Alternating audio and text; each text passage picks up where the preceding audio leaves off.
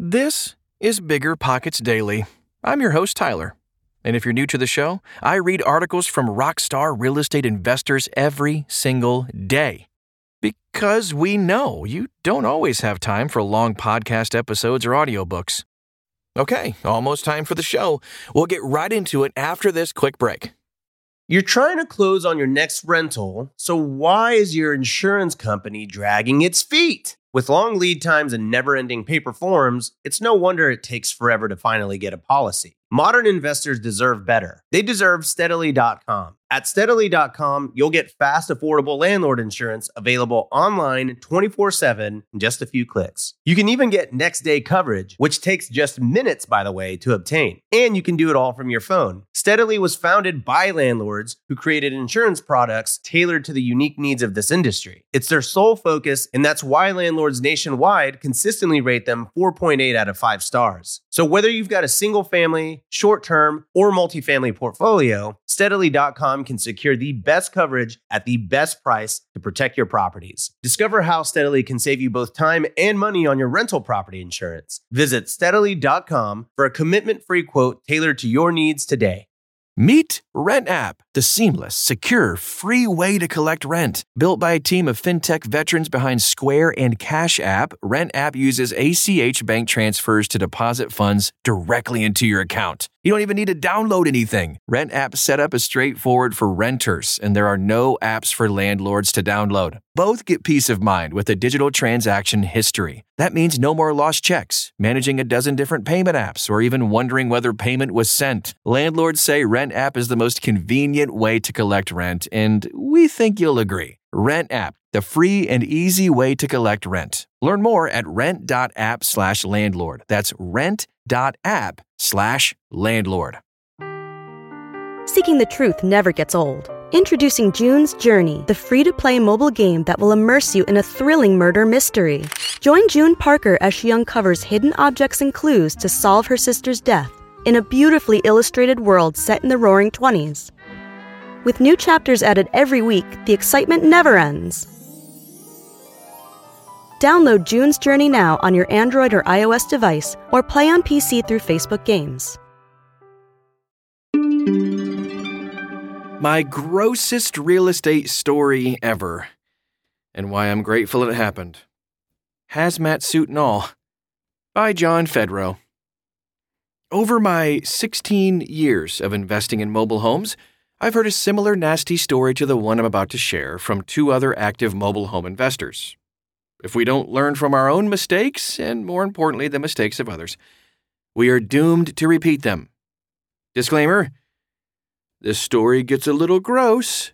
Maybe don't eat while you listen to this. The story. It was November two thousand two. I was investing in my fifth mobile home deal. This particular home was a three-bedroom single-wide from the nineteen eighties located in a pre-existing mobile home park in a small town outside Tampa, Florida. I liked the area the park was located in, and the park manager, you know, liked me. The seller was asking less than four thousand dollars, and I thought the home was a bargain. After quickly walking through the home and poking my head inside every room, I convinced myself that I must buy this home. I shook the seller's hand. Since I was convinced this was such a great deal, I skipped over thoroughly walking through and around the home. In fact, I don't believe a thorough walkthrough of the property even crossed my mind. Once I became emotionally charged about adding another investment mobile home to my growing portfolio. The mistake. S.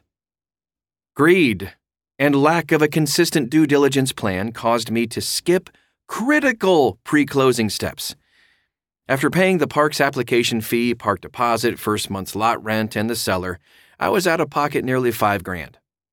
After closing with the seller, I immediately walked through the vacant property to admire my newly acquired investment. I was a proud investor and was already counting the profits I would be making. While walking through the mobile home after closing, I noticed a curious smell. The electric and water were still working in the seller's name, so I decided to quickly test all the faucets, shower, and hot water. As I began testing the kitchen sink, I remember thinking that I should have tested all the faucets prior to purchasing this home. Uh, after turning on and off the kitchen sink, everything seemed fine. When I reached the hallway bathroom, I flushed the toilet. The toilet worked fine. It was then that I heard the sound. It was the sound of liquid falling into a puddle. The sound was muffled due to the tank refilling with water. I was confused. I waited a few moments for the tank to refill and flush the toilet again. Again, I heard the same dripping sound. The problem. It was clear to me there may be a leak underneath the home. I'd completely forgotten to look around down there. This is something I had meant to check but skipped over while rushing around prior to closing.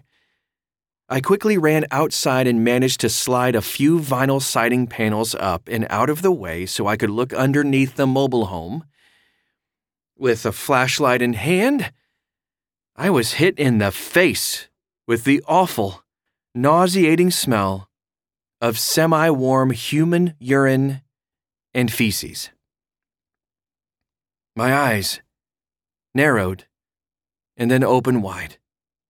I shined my flashlight toward the source and found myself staring at a stagnant pond of human urine and a roughly eighteen-inch tall mound of human waste underneath my newest investment. I then pointed my flashlight to a white vertical pipe extending from underneath the mobile home directly above this feces mound. The hallway bathroom toilet led directly to the ground. Everything flushed down this toilet ended up falling directly on the ground below. My immediate thoughts. I immediately insulted and talked down to myself. The fear of loss, doubt, and confusion was real. I reprimanded myself for making such a foolish mistake and believing the seller's word that nothing was seriously wrong with the mobile home. Why was I so naive? Why did I not think to do proper due diligence? Would I even make it as a successful investor? Looking back, I realize these negative thoughts are normal to have. As an active investor, you will most likely make mistakes, overlook things, mistakenly become too confident and or too trusting, et cetera. However, these mistakes mean you are taking action and helping local buyers and sellers. Overcome these mistakes and learn from them. Keep up the great work. The fix. All right, so after reviewing my options, I decided to pay a handyman to level the ground underneath the mobile home with a shovel as best as possible. Once this was done, my handyman added lime, calcium hydroxide, and dirt underneath the home. At this time, the plumbing pipe underneath the hallway bathroom toilet was connected to the existing plumbing and fixed. This handyman was a current tenant buyer I was selling a different mobile home to at the time. Due to the grossness of the situation, this handyman charged me for a full-body hazmat suit he used once and threw away. Additionally, I had to pay this handyman around three and a half times what I would normally pay for basic work. But the money was well worth it. Pros and cons of this deal. So looking back, yeah, I can laugh at this crappy situation, pun intended. I can also admire the pros and cons of the deal. Some pros were the extremely nasty situation led to a semi-funny memory, of course. Also, the ability to add another mobile home to my portfolio. After making these repairs, the home was absolutely profitable once sold to a tenant buyer making monthly payments. Then the ability to break into this new park, which I was not investing in prior. I've now purchased five others in this park. Since there are only ten homes in the park, I technically own a majority of the homes in this small community. The opportunity to overcome challenges. So as a young man and young investor, I really needed to prove myself that I could overcome challenges and develop a thicker skin. Some cons? The extremely foul situation, uh, huh? Inevitably looking at, smelling, stepping in, and touching someone else's poop. The immediate feeling of helplessness and doubt I had in my own abilities, and of course the added cost to get the home repaired. Lifelong lessons learned. Mm-hmm. Despite non-ideal situations, I'm capable of solving real estate-related issues. And then verify, verify, verify. Politely double-check everything a seller tells you. Thoroughly check every appliance, outlet, switch, furnace, A C, all of it in the property. Vet every space, above the property, in the property, around the property, and below the property. Look into ownership, liens, taxes, park rules, application process, et cetera. If dealing with traditional real estate or mobile homes attached to private land, this is commonly done by a closing attorney, escrow office, or real estate title office.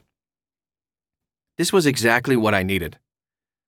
Before helping this seller in purchasing this mobile home, I was obviously cutting corners and not properly vetting the properties I was purchasing. How crazy is that? Always aim to completely understand exactly what you are buying in every real estate deal you're a part of. Since making these errors, I carry around the lifelong lessons I listed today with me daily. In conclusion, I have no one to blame for putting myself in this ugly and stinky situation except, you know, me. The same goes for you, too. Ultimately, you are responsible for your own business. It is my hope that you learned from this story and all of the lessons I learned in order to not repeat my same mistakes. You don't, you don't want to make this mistake, trust me. Ugh. That's this Tuesday's show. What do you want to hear more of? Shoot us an email at podcast at bigger pockets dot com to let us know. Thanks for spending time with us, and I'll be back tomorrow. No, really. If I'm not back tomorrow, something's seriously wrong.